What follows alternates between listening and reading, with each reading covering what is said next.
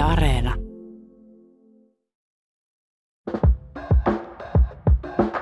Aivan, okei, mä sanon tämän asian. Mä sanon tämän asian näin, että. Kupla.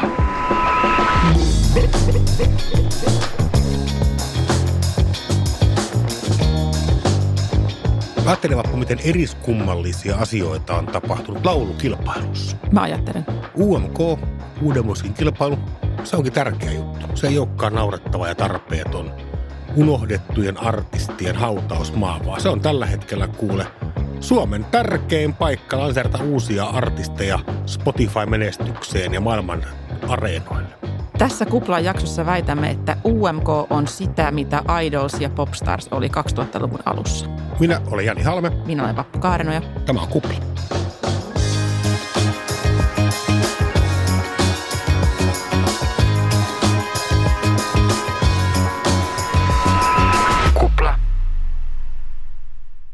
Oliko sulla, Jani, aikoinaan suosikki näistä kahdesta? Trubaduuri, Jani Wickholm, trukkikuski, Hanna Lappeenrannasta. Kyllä mie katon kuule meidän. Ai niin mie. Miksi mä edes kysyin? Kyllä mie luotan kuule Hannaan. Tai luotin silloin ja luotan edelleenkin. Että kyllä se oli Hanna Pakarinen. Ja kaikillahan oli suosikki. Se oli joko, että sä oot Janin tallissa tai sä oot Hannan tallissa. Ja kaikki vähintäänkin, jos ne väitti, että niillä ei ollut suosikkiin, ne ties, ketä on trukki Hanna ja trubaduuri Jani. Oliko se jonkinnäköinen ehkä tämmöinen laulukilpailujen kultakausi tuo 2000-luvun alku ja se jatkui sitten sinne 2012 tuli Voice of Finland, muutti sitä henkeä. Se oli kultakausi, koska niistä kultakauden idolseista on jäänyt elämään artisteja tähänkin päivään saakka. On Antti Tuiskua, Anna Abreuta, Anna Puuta. Idolshan ei toki ollut ensimmäinen laulukilpailu tässä maassa. Vaan Syksyn sävel. Kisojen kekkona. Kisojen kekkoinen, eli vuonna 1968 aloittanut legendaarinen laulukilpailu, joka enimmillään keräsi yli 2 miljoonaa katsojaa. Kirka voitti ja Irvin Goodman voitti. Sitten 90-luvullahan tuli tämä ihana lasten versio, Tenava tähti, kaikki muistaa Daraleen ja Onks Tiina kotona -kipaleen. Konsta Hietanen päästää kautta salattuihin eläimiin asti. Niin Syksyn sävel päättyi isossa mitassa 2001 ja heti seuraavana vuonna tuli Popstars. Se oli tavallaan jotenkin vähän uuden ajan. Se muuttui kauhean paljon ne kilpailut, vähän niin kuin amerikkalaityyppiseksi ja Kimmel voitti. Popstars jäi 2 kauden ihmeeksi, mutta koska Syksyn sävelen jättämä aukko oli niin suuri, niin tarvittiin tämmöinen kansallinen laulukilpailu televisioon ja niinpä saatiin Idols. Ja kyllä se Woffinkin alku, Voice of Finlandin alkuhan toi myös ihan menestyviä artisteja. Saara Aalto tuli sitä tutuksi ja Jesse Kaikuranta ja rock'n'rollista tuttu Kimmo Härmä. Mutta toki se on sitten hiipunut myöhemmin tämä Woffinkin kyky tehdä tähtiä. Sitten tapahtui jotain. Onko niin, että enää nämä trukkikuskit ei tarvitse näitä telkkariohjelmia, koska he voi julkaista musiikkia muuten vaan internetissä? Mutta samaan aikaan se kaikki huomio on pirstoutunut tosi pienille TikTok-kanaville ja IG-tileille. Että sittenkin niin, että juuri sen vuoksi, että joka tahansa voi tehdä ja lanseerata, niin tarvitaankin tämmöisiä yhteen kokoavia event-tv-hetkiä. Kyllä.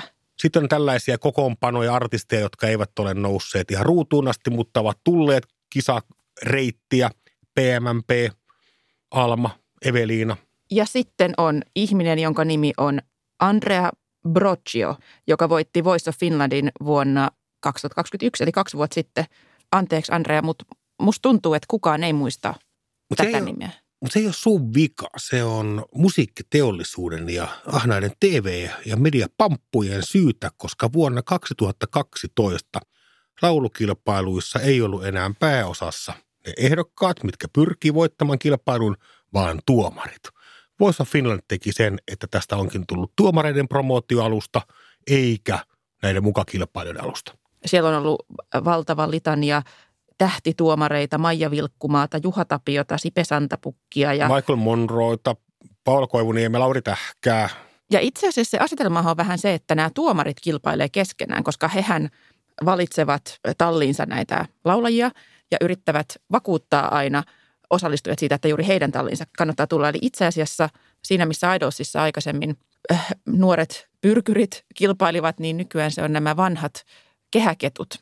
Jotka saavat televisionäkyvyyttä, jotta saavat kesälle hienoja keikkoja sanomien festivaaleilla. Tässä ei ole mitään vikaa eikä mitään väärää, mutta se tekee laulukilpailuista vähän oudon muotoisen, koska siinä ei kilpaillakaan laulamisesta ja pyritä voittamaan sitä. Mutta UMK. Aika surullisessa vaiheessa, jossakin vaiheessa oli kyseinen kilpailu. Sinne ei oikein halunnut lähteä isot eikä pienet artistit. Ja varmaan tässä UMK:n taipaleessa keskeisimmät vuodet on 2018 ja 2019. Silloin nimittäin artistit päätettiin jo kansan puolesta. Ensin Saara Aalto ja sitten Darude. Ja yleisö sai päättää vain tämän biisin. Ja se ei oikein toimi. Se ei oikein toimi. Kuitenkin kuin Darude lässähdys. Hän on upea muusikko, mutta UMK:ssa oli kyllä oikea mies ihan väärässä paikassa. Tai Saara Aalto. Ei sekään oikein. Ei se lentänyt. Me luotettiin kansana ehkä vähän liikaa häneen, en tiedä. Mutta se oli joku semmoinen UMK:n aallonpohja. Näytti, että nyt kyllä Yle tekee kaiken sen, mihin vaan Yle pystyy. Että isoilla resursseilla ja TV-kanavilla, niin ei lennä, ei lähde. Mutta sitten tapahtui jotain ihmeellistä, eli uuden musiikin kilpailusta onkin tullut.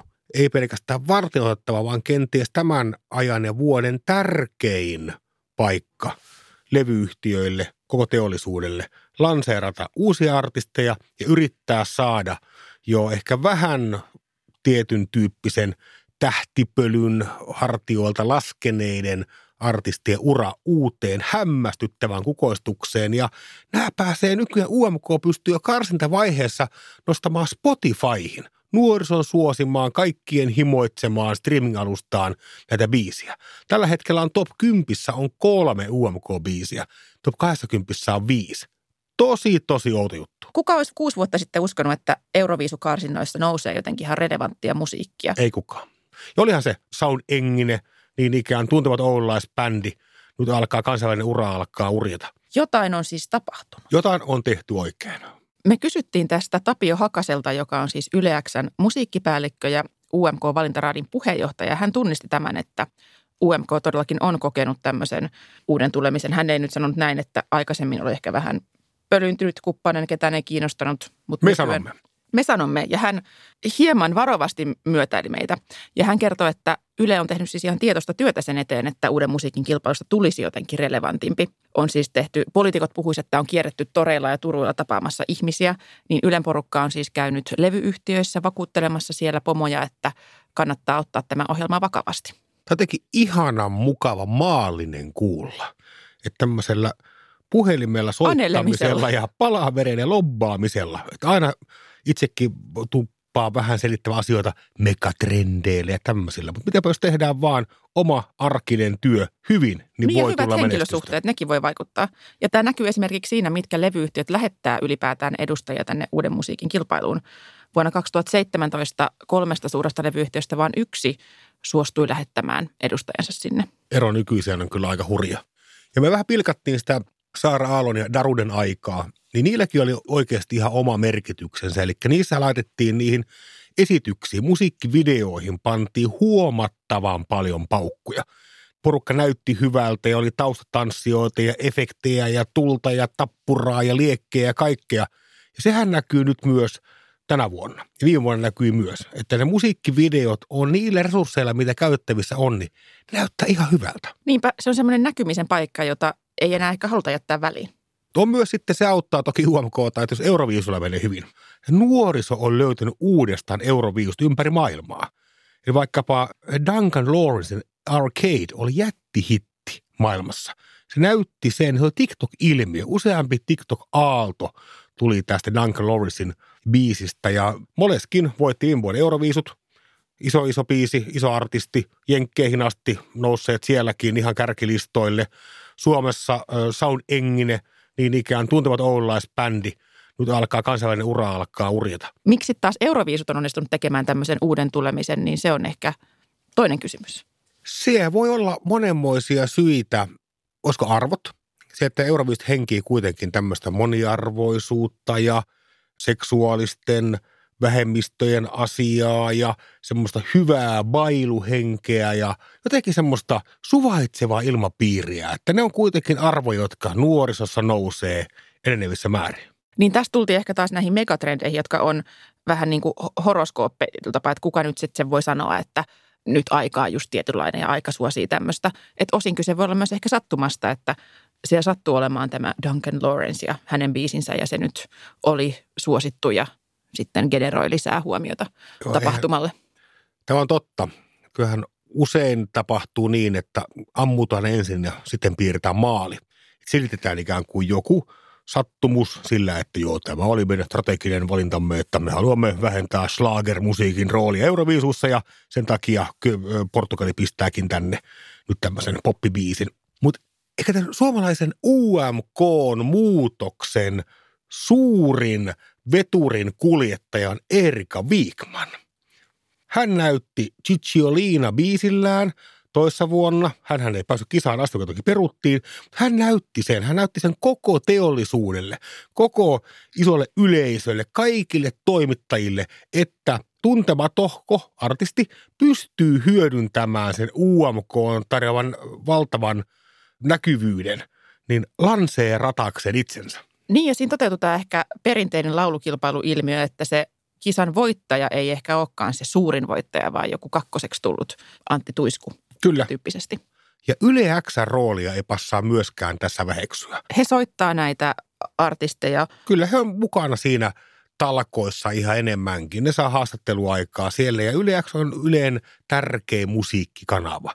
Ja tätä ei tule väheksymään. Ja tämän on ehkä myös nämä artistit haistaneet, koska vaikuttaa siltä, että kaikki niistä ei ole välttämättä niin vakavissaan tähtäämässä sinne Euroviisun tai haaveille siitä, että pääsee Euroopan esiintymään, vaan he nimenomaan tähtää kotimaan markkinoille.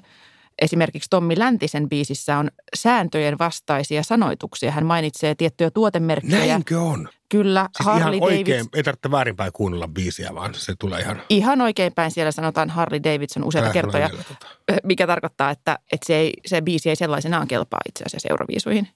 Ja toinen tämmöinen keissi on Bess, jonka kappaleessa on kirosanoja. Nekin ovat kiellettyjä. Voi hitto ja hemmetti. Mutta Jani, ollaan rehellisiä. Me ei tunneta musiikkibisnestä hirveän hyvin. Ei laisinkaan. Sen takia meillä on tänään Kuplassa vieras, joka toden totta tuntee sekä musiikkibisneksen että television laulukilpailut.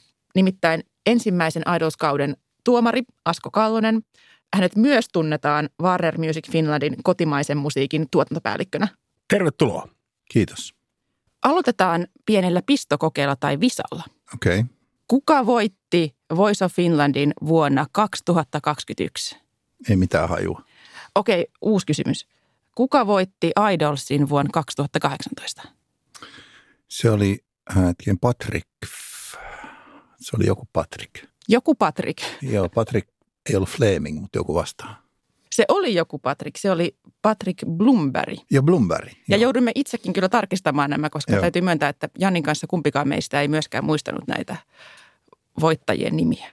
Mutta sen sijaan me muistetaan kauhean paljon Idolsin vanhoja pärjää ja Antti Tuiskua ja Anna Abreuta ja kumppaneita, niin kerro nyt meille, miksi kukaan ei enää muista yhtään tuoretta laulukilpailuvoittajanimeä? Mitä oikein tapahtuu? Tiedätkö, kuka näyttelee Ritkeä kaunissa ja rohkeassa tällä hetkellä? Ritke hengissä. On. Mä nimittäin näin yhden jakson just aikaa. Mä en ymmärrä kysymystä Ritke.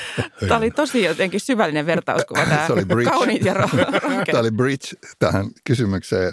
Eli sitten kun jotain tehdään tarpeeksi kauan, niin ihminen kyllästyy. Vaniljajäätelöä voi syödä vain tietyn ajan ja sitten se menettää makunsa. Milloin tämä maun menetys nähdäksesi tapahtui? Kauan tämä kesti tämä vitsi? Riippuen vähän ohjelmasta 5-6 vuotta. Se saavuttaa tietyn huippunsa. Yleensä se ensimmäinen on aina se, joka jää mieleen, jos siinä on jotain järkyttävää tai jotain niin kuin uutta keksitty. Ja sitten sen jälkeen sit tulee niin kuin osa sitä, nyt sanoisi, sitä massaa, mitä sieltä tulee. Et näin se tapahtuu myös artistienkin uralla ja joka paikassa, missä me kulutetaan aisteillamme jotakin, koska me ne aistit tyydyttyy aika nopeasti. Mutta jos miettii ylipäätään telkkarin laulukilpailuja, niin meillä on kuitenkin Voice of Finland, joka on käsittääkseni aika suosittu, mutta ollaanko me oikeassa siinä analyysissä, että siinä ohjelmassa se katse ei ole enää niissä kilpailijoissa niin tiukasti, vaan pikemminkin niissä tuomareissa? Joo. Niin mistä se sitten johtuu? Koska se on tavallaan uusi juttu, ihmiset on kuitenkin ottanut sen omakseen ja se on valtavan suosittu, niin eikö se olisi loistava paikka synnyttää uusia Antti Tuiskuja ja sen sijaan, että ne vanhat Antti Tuiskut tulee sinne tuomaroimaan sitä ohjelmaa? Se on jännä, se on tavallaan niin kuin sen intertekstuaalinen kokemus siinä laulukilpailussa, että kun olet voittanut sen, niin jonain päivänä pääset tuomariksi. Just näin. Se menee. Se on varmaan yksi erottautumiskeino, koska näitä formaatteja, nämä on kuitenkin niin kuin tarkkaan niin kuin tietyllä tavalla konseptoituja ja sitten taistellaan siitä, että saako olla sininen väri logossa vai punainen väri ja kaikki tämä. Niin sittenhän niistä täytyy olla tietysti erottautumista, koska se loppujen lopuksi kysymys on siitä, että etsitään jotakin kykyä tai lahjakkuutta ja sitten siihen luodaan joku muoto, joka voidaan ikään kuin sitten konseptoida ja sitä kautta myydä formaattina johonkin. Niin sitten niissä on erilaisia variantteja ja siitähän se johtuu. Mutta eikö ajattelisi, kun kuitenkin illasta toiseen siellä Voice of Finlandissa käy näitä kokelaita lauleskelemassa, niin eikö luulisi, että joku sieltä nyt löydettäisiin vielä joku talentti sieltä teidän levyyhtiöiden uudeksi huippunimeksi? Meinasit sanoa jotain muuta, mutta se on ihan ok. En meinannut. En kyllä oikeasti meinannut. Sun ilme. Mutta joo, se perustuu tietysti niin kuin myöskin siihen, että nyt jos verrataan vaikka Idolsia ja Voice of Finlandiin, niin Idolsiahan niin kuin haettiin nimenomaan aika raakaa talenttia. Että sinne haettiin sitä niin kuin naapurin tyttöä ja poikaa niin sanotusti. Ja tulet, vaikka olet rukkikuski Lappeenrannasta, niin tulet tänne ja voit päästä Hanna tähdeksi. Pakarinen. Niin, juuri näin. Niin se oli se jännite siinä. Ja samoin sitten se niin kuin kauheus, että apua. Että sitten sinne tuli niin kuin jengi, jotka ei osannut yhtään laulaa. Osa läpällä, osa vahingossa. Ja se loi sen draaman siihen sitten vielä, kun se oli sellaisia mulkkoja tuomareita, jotka sanoi sen niin kuin ääneen. Niin sit siinä syntyi semmoinen niin kuin iso draama. Mutta sitten tavallaan Voice of Finland on eri, koska sinnehän otetaan esimerkiksi tosi paljon ihmisiä, joilla on jo jonkinnäköinen uralaulajana, jotka on niin kuin hyviä, vaikka niin kuin baarilaulajia. Karaoken Suomen mestari tyyppisesti. Ja tällaisia, ja sitten tuomarit on tosi miellyttäviä. Niin sitten siihen syntyy tavallaan semmoinen niin kuin hyvä viihdeohjelma, mutta siinä ei synny sitä tarinaa, sitä sankarin vastoinkäymistä, että vasten tahtoisesti joutuu lähtemään niiden asteroidia läpi sinne kohti Darth Vaderia. Niin se puuttuu siitä. Ja se on ehkä se, mikä sitten ei jätä sitä muistijälkeä. Eli tarkoitat, että tunnen jälkeen. Että Idolsissa nämä trukkikuskit ja Jani Wickholmit ja Antti Tuiskut sai ikään kuin nostetta uralleen siitä särmästä, joka siinä ohjelmassa oli. Kyllä se ei ole pelkästään se, että sä oot hyvä laulaja, vaan siis se ohjelman ikään kuin kiinnostavuus toi heidän uran. Tarina on parempi. Niin, mä sanoisin ehkä just noin, että Antti Tuisku on Antti Tuisku ja Hanna Pakarinen ja Hanna Pakarinen oli kaikki hyviä. Se oli myös yksi syy siihen, miten he pärjäs. Niin kuin pidemmälläkin voi sanoa, että Antti Tuisku on pärjännyt melko hyvin. Niin se johtuu ihan sitten niinku yksilön kyvystä käyttää sitä hyväkseen, mutta se ohjelman niinku tavallaan se, mihin se johti ehkä enemmän siihen, että kun se tarinaa kerrottiin eri kulmasta, niin sä jäit seuraamaan sitä tarinaa myös sen ohjelman ulkopuolelle. Ja sitten jokainen osallistuja pystyy eri tavoin käyttämään sen kiinnostuksen hyväkseen, ja se on sitten taas ihan yksilökohtainen talenttikysymys tietysti, ja sopivuuskysymys ennen kaikkea. Mutta näissä, jos te haluatte tästä voittamiskulttuurista puhua, niin haluatteko? Tulla vaan. Kysyn teiltä. Voittaminen kiinnostaa. Niin, eihän se voittaminen tavallaan ole kiinnostavaa, niin kuin, koska varsinkin näissä, missä yleisö äänistää ja sanotaan nyt vaikka Idolsissa, missä on sitten siinä finaalissa on 3 vastakkain ja sitten siitä, miten se oli, mutta joka tapauksessa se dynamiikka on se, että sitten kun ruvetaan äänestämään tavallaan ihan siinä viimeisessä vaiheessa, niin harvoin käy niin, että se kaikkein mielenkiintoisin artisti tai potentiaalisen artisti voittaa, koska se artisti, jolla on niin kuin, ehkä niin kuin eniten persoonallisuutta tai niin kuin, johon joutuu ottamaan kantaa, niin se saattaa ärsyttää aika monia. Et artistin pärjäämiselle ei tavallaan, jos nyt niin kuin tosi yksinkertaistetaan, niin artistin pärjäämiselle ei ole tärkeää, että mahdollisimman moni ihminen pitää hänestä vähän ja pystyy äänestämään vaikka nyt puhelimella. Paljon tärkeämpää on se, että jotkut tykkäävät hänestä todella paljon. Niitä sanotaan faneiksi. Kun niitä ihmisiä on paljon, niin silloin sille artistille syntyy joku seuraajajoukko, joka on niin kuin valmis jonottamaan pakkasessa ja nukkumaan makuupussissa ja niin edelleen ja niin edelleen. Ja silloin siinä on tavallaan joku alku. Mutta semmoinen kädenlämpöinen fanittaminen, että laitetaan nyt tosta, kun toi on musta vähitään ärsyttävää, sille se on ainoa, jolla ei ole vihreä tukka, niin mä äänestän sitä. Niin se dynamiikka usein tuottaa semmoisen niin kuin tietyn tavan kompromissin. Enkä nyt sano, että kaikki voittajat on ollut sellaisia. Muun muassa Hanna Pakarinen ei ollut sellainen. Ja jotkut voittajat on oikeasti todella päteviä, vaikka nyt X-Factorin niin kuin One Direction tuntuu olevan aika suosittu jossain vaiheessa. Rahan näkökulmasta, miten tärkeitä laulukilpailut on nykyään levyyhtiöille. Tietysti silloin, kun on kysymys niin kuin vaikka Idols tai Voice of Finland kaltaisista laulajista, niin se urahan alkaa siitä. Ja sitten jännittävää on nähdä se, että miten hän sitten käsittelee sitä. Että niin kuin joku Antti Tuisku on käsitellyt se ihan mahtavasti, mutta se johtuu hänestä. Ja sitten taas jotkut artistit ei välttämättä löydä ihan sitä niin kuin itseänsä tai haluaa tehdä ihan jotain muuta. Että se on mahdollisuus ja sitä kautta se niin kuin antaa mahdollisuuden siihen uran luomiseen ja sitä kautta sitten levyyhtiö, joka on siinä mukana tai mikä ikinä onkin se instanssi, totta kai saa siitä hyötyä. No Vapukas meillä on teoria. Eli Idols loppu oman aikanaan ja Voice of Finland on Sanomien tuomaristo promoväline.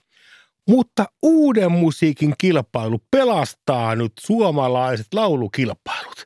Siellä on vihdoin meillä on paikka, jossa saa uudet artistit, isot yleisöt ja vanhat kokeneet kehäketut pääsee uusilla hanskoilla taas sinne näyttämään kansakunnalle, että on nimittäin täältä pesee ja linkoaa.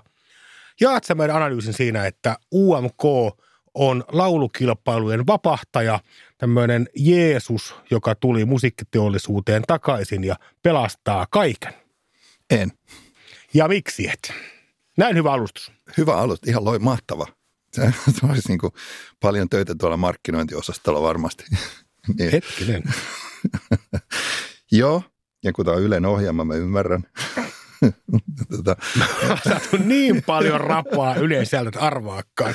Mutta tässä me ollaan kerrankin nyt olla Vapukasta mieltä, että nyt kerrankin Yle näyttäisi onnistuvan. Mä oon ihan samaa mieltä. Me ollaan tehty jo kauan yhteistyötä Ylen kanssa, niin kuin kaikki levyyhtiöt tekee ja toivoo. Ja ihan ensimmäisiä sellaisia, muistan kun oli siis 2000-luvun puolivälissä siinä raadissa jo silloin aikoinaan Hannu Korkeamäen kanssa, joka oli myös aidostuomari. Oltiin siinä ja siinä, mä en muista kuka sen silloin voitti, mutta silloin me ruvettiin puhumaan siitä, että olisiko se hyvä, jos Yle ottaisi sen roolin enemmän, että järjestäisi kilpailun ja antaisi sitä, rupesi tekemään levyyhtiöiden kanssa siinä yhteistyötä. Ja se alkoi näyttää siltä, että se rupesi menemään siihen, koska Ylellä on ne resurssit. Niin kuin nyt ollaan nähty tänä vuonna, loistavia videoita, loistava alustus, koko juttu toimii tosi hienosti. Siellä on tavallaan niin kuin mahdollisuus tehdä näyttävä musiikkishow, jo monta vuotta on tehty. Ja Anssi Autio ja kumppanit on tehnyt hienoa duunia siinä ja me ollaan oltu tosi tyytyväisiä siihen. Ja nyt se alkaa pikkuhiljaa menemään myös läpi jengille. Että se alkaa tapahtua myös yleisölle ja sitä kautta se rupeaa tapahtumaan artisteille. Ja silloin siihen tulee se synergia sillä, että hei, tässä olisi mahdollisuus tehdä jotain, mitä me ei ehkä muuten voida tehdä. Ja aika on myös oikein. Nämä on myös niin kuin asioita, että jossain hetkessä joku asia jollain tietyllä tasolla rupeaa niin kuin soimaan paremmin. Ja nyt niin kuin vaikka viime vuonna me nähtiin, että oli valtava kiinnostus johtuen siitä, että tietty ikäryhmä myös joutui olemaan kotona ja katsomaan sen ohjelman. Ja sitä kautta siihen tuli niin kuin kiinnostusta ja sehän on näiden, ylipäänsä näiden ohjelmien niin kuin mielenkiintoista on niin kuin se, että vaikka Vain elämää, joka nyt ei ole Ylen ohjelma, niin se on ihan samanlainen tilaisuus tavallaan ottaa itsestään jotakin muuta esille tai tuoda jotakin uutta esille ja tuossa mielessä on kiva, jos me päästäisiin siihen samaan asiaan, mikä on Ruotsissa ollut jo tosi kauan, Melodifestival. Että siitä tulee niin kuin iso tapaus siinä musiikkielämässä, että joskus käytiin semmoista vertausta, että se on niin kuin musiikillinen vappu sillä tavalla, että siellä voi tapahtua ihan mitä vaan. Että siellä voi olla tosi crazy. Ja sitten se niin kuin on ollutkin vähän semmoinen niin kuin huumoria ja humppaa välillä, mutta nyt se on mennyt tietyllä tavalla niin kuin kohti semmoista ammattimaisuutta joka tasolla ja siihen on tullut niin kuin mielekkyyttä, että siellä on oikeasti The Rasmus, joka on niin kuin yksi suurimpia bändejä kuitenkin Suomessa ollut 2000-luvulla, että ne on siellä mukana decentillä biisillä, jonka on tehnyt Desmond Child, niin se jo kertoo jotakin niin kuin koko siitä jutusta ja myöskin se impakti, mikä silloin on ollut ihan artistien uraan, vaikka sä et voita sitä, joka on ollut vähän niin kuin kauhuskenaario myös aika monille artisteille se, että mitä jos mä joudun menemään sinne, koska siinä on niin kuin helposti niin kuin kansallinen häpeä sitten, kun sä jäät viimeiseksi. Veikkaat sä, että Rasmus vaikka ei haluaisi voittaa sitä? En mä usko, että se Rasmus ajattelee näin, mutta siis mä tarkoitan nyt korjaan, että niin kuin vuosien myötä se on ollut semmoinen aika tiukka paikka, että jos sä oot voittanut sen, niin kun jostain syystä se 2 viikkoa ennen finaalia, niin iltapäivälehdet on ihan varma, että Suomi voittaa sen. Se on aivan oikea asenne. Tällaista asennetta ihan kaikkeen. Joo, nimenomaan. Ja sitten sen jälkeen se pettymys, kun ei voita, niin se on niin kuin muistan Pave Maijanen, rauha hänen muistolleen, niin mun mielestä niin kuin menettiin oikeasti ihan työkykynsä pariksi vuodeksi sen takia, kun se pettymys oli niin suuri. Ja, että se on ollut niin kuin myös tietynlainen trauma monelle esiintyjälle, jotka on antanut kaikkensa ja parhaansa, mutta kun se on niin kuin niin monitahoinen juttu se Euroviisun voitto, mistä se tulee, tuleeko se hyvästä biisistä vai tuleeko se niin kuin erilaisten kansallisryhmien esiintyvystiheydestä tietyissä maissa. Sen takia sitä ei kannattaisi niin kuin miettiä kilpailuna, vaan esille tulona ja näin. Mutta niin musta tällä hetkellä se näyttää mahtavalta kilpailulta. Vapukas pähkäiltiin tuossa, että tämä muutos UMK:ssa kiteytyi Erika Viikmaniin ja hänen biisiinsä Kikki on liina, koska hän pystyi käyttämään tämän mahdollisuuden lanseeratakseen itsensä ja biisinsä isolle yleisölle. Ja nythän tänä vuonna nähdään aika paljon isolta yhtiöiltä nähdään artisteja, jotka eivät ole vielä yleisölle kauhean tunnettuja, mutta meillä on myös siellä vaikkapa Rasmus. Milloin me nähdään aikaa, että teidän isojen leibeleiden portfoliosta lirvahtaa ihan A1++-luokan artisteja Euroviisuihin? Eikö Rasmus ole sitä? Mä luulen, että Rasmuksen kultaajat on Lost and Foundin ajoissa. Että se ei ole ihan, musta Rasmus ei ole enää niin A++. Puhutko siis baarista? Kyllä vaan. Okay, A-luokkaa. Joo, kyllä. Mutta se, että se on ehkä on ollut. Eli toisin sanoen, että toimittaja ei arvosta Rasmusta. Tämä ei pidä millään muotoa paikkaansa. Mä en tiedä Rasmusta, se on eri asia. Mä haen otsikoita. Kyllä. Mutta se, että onko mahdollisesti tämmöinen aika, että elastinen Antti Tuisku halajaa Euroviisuja? Sehän ei ole niinku mistään muusta kiinni muuta kuin siitä, että onko se niin kuin sille artistille just sopiva hetki nyt mennä sinne. Että siellä voisi ihan hyvin olla niin kuin vaikka him, jos se niin kuin sopisi. Että eihän millään levyyhtiöllä ole mitään sitä vastaan, eikä kellään, vaan se on niin kuin enemmän sopivuus, sovittelukysymys siitä, että onko Antti Tuiskun ura nyt just siinä vaiheessa, että hän haluaa mennä sinne, vai haluatko hän mennä juontamaan sen. Toki se on niin kuin, mä ymmärrän niin kuin ohjelman tekijöitä, että sinne pitää saada niitä A1 tai A-1 artisteja ja sitten sopiva määrä niitä komboja, jotka on vielä tuntemattomia, mutta jotka saattaa olla mielenkiintoisia, jotta siitä tulee mielenkiintoinen TV-ohjelma, koska loppujen lopuksi sen täytyy olla mielenkiintoinen TV-ohjelma. Se mikään formaatti ei toimi, jos ei siinä ole joku draama ja jännite. Ja musta sitä on niin kuin tällä hetkellä tehty todella hyvin. Sä puhuit aiemmin tuosta, että artistit voi olla sopiva hetki mennä sinne Euroviisukarsintoihin. Niin miten tämä sopiva hetki sun näkökulmasta, miten se niin kuin tunnistetaan? Se on varmaan sellainen, että on sellainen olo, että haluaa tulla näkyväksi, totta kai, ja sellaiselle artistille, joka on jo etabloitunut, niin se on varmaan niin kuin uusi haaste. Rasmus on hyvä esimerkki tässä, että heillä on niin kuin jatkuvasti ollut mahtava sukse esimerkiksi Venäjällä, ja he kiertää ympäriinsä paikoissa, mitkä ei välttämättä ole niin kuin just ihan siinä polttopisteessä, mutta tollaiset artistit monesti tekee paljon keikkaa ympäriinsä. Ja sitten se on niin kuin hyvä tapa tulla näkyviin ylipäänsä ja muistuttaa olemassaolosta ja myös mahdollisuus niin kuin Molskinille. Kyllä mä luulen, että Molskinillakin niin kuin viime vuoden voittajalla on niin kuin huomattavasti laajempi keikkasukseen tällä hetkellä ja enemmän kysyntää ja myös niin kuin koko heidän niin kuin uransa nousi ihan uuteen.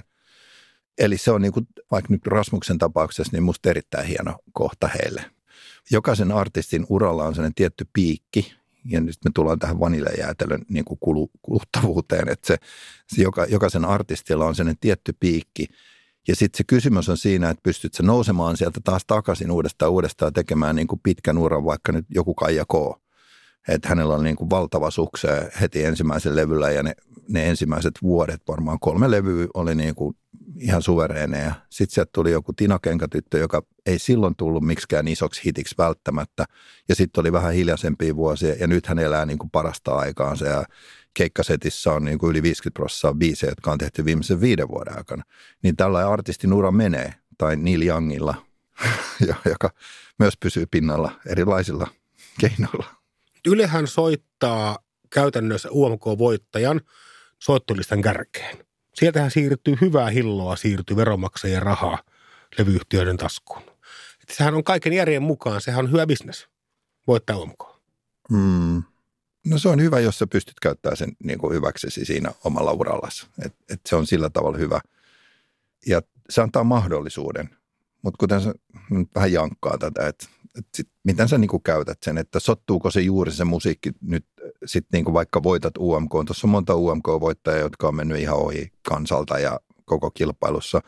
johtuen siitä, että just siinä vuonna nyt sattui olemaan tämmöinen kryptinen pistelaskojärjestelmä ja raati ja ynnä muuta, ja sitten, en mennä nimiin, mutta jotkut on mennyt ihan ohi. Tämä vaikka Erika Viikmanin tapauksessa, niin musta Erika Viikman oli se voittaja siinä vuonna, mutta hän ei voittanut UMK:ta. Et niin kuin Erika oli juuri oikealla biisillä, juuri oikeassa kohdassa toisen esille sen, minkä hän halusi tuoda, ja toisen tosi hyvin ja käytti sen tilaisuutensa, ja sitä kautta niin kuin hänen uransa lähti todella hyvin lentoon. Viimeinen kysymys täytti vedonlyöntiin. Eli vedonlyöntitoimistojen mukaan niin huonoin kerro on Tommi Läntisellä. 25 kertaa saat rahat takaisin, jos hän voittaa UMK:n. Sitähän kannattaa sitten lyödä. Juuri näin. Kakkosena on Bess. 5 kertaa tulee viisinkertaisen rahat takaisin, mutta vedonlyöntitoimistojen mukaan ylivoimainen ennakkosuosikki naurettavalla 1,35 kertoimella on The Rasmus. Mm. Onko vedonlyöntitoimistojen kertoimen laskijat oikeassa? Voittaako The Rasmus UMK?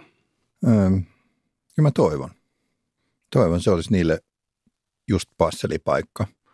Moraalinen voittaja voi olla myös Bess. Kumpikaan ei ole meidän levy-yhtiön artisteja. Mutta niin Bessin biisi on ihan loistava. Se on niin kuin aikakonetta vuonna 2022. Nähdään Rasmus Lostarissa. Just näin.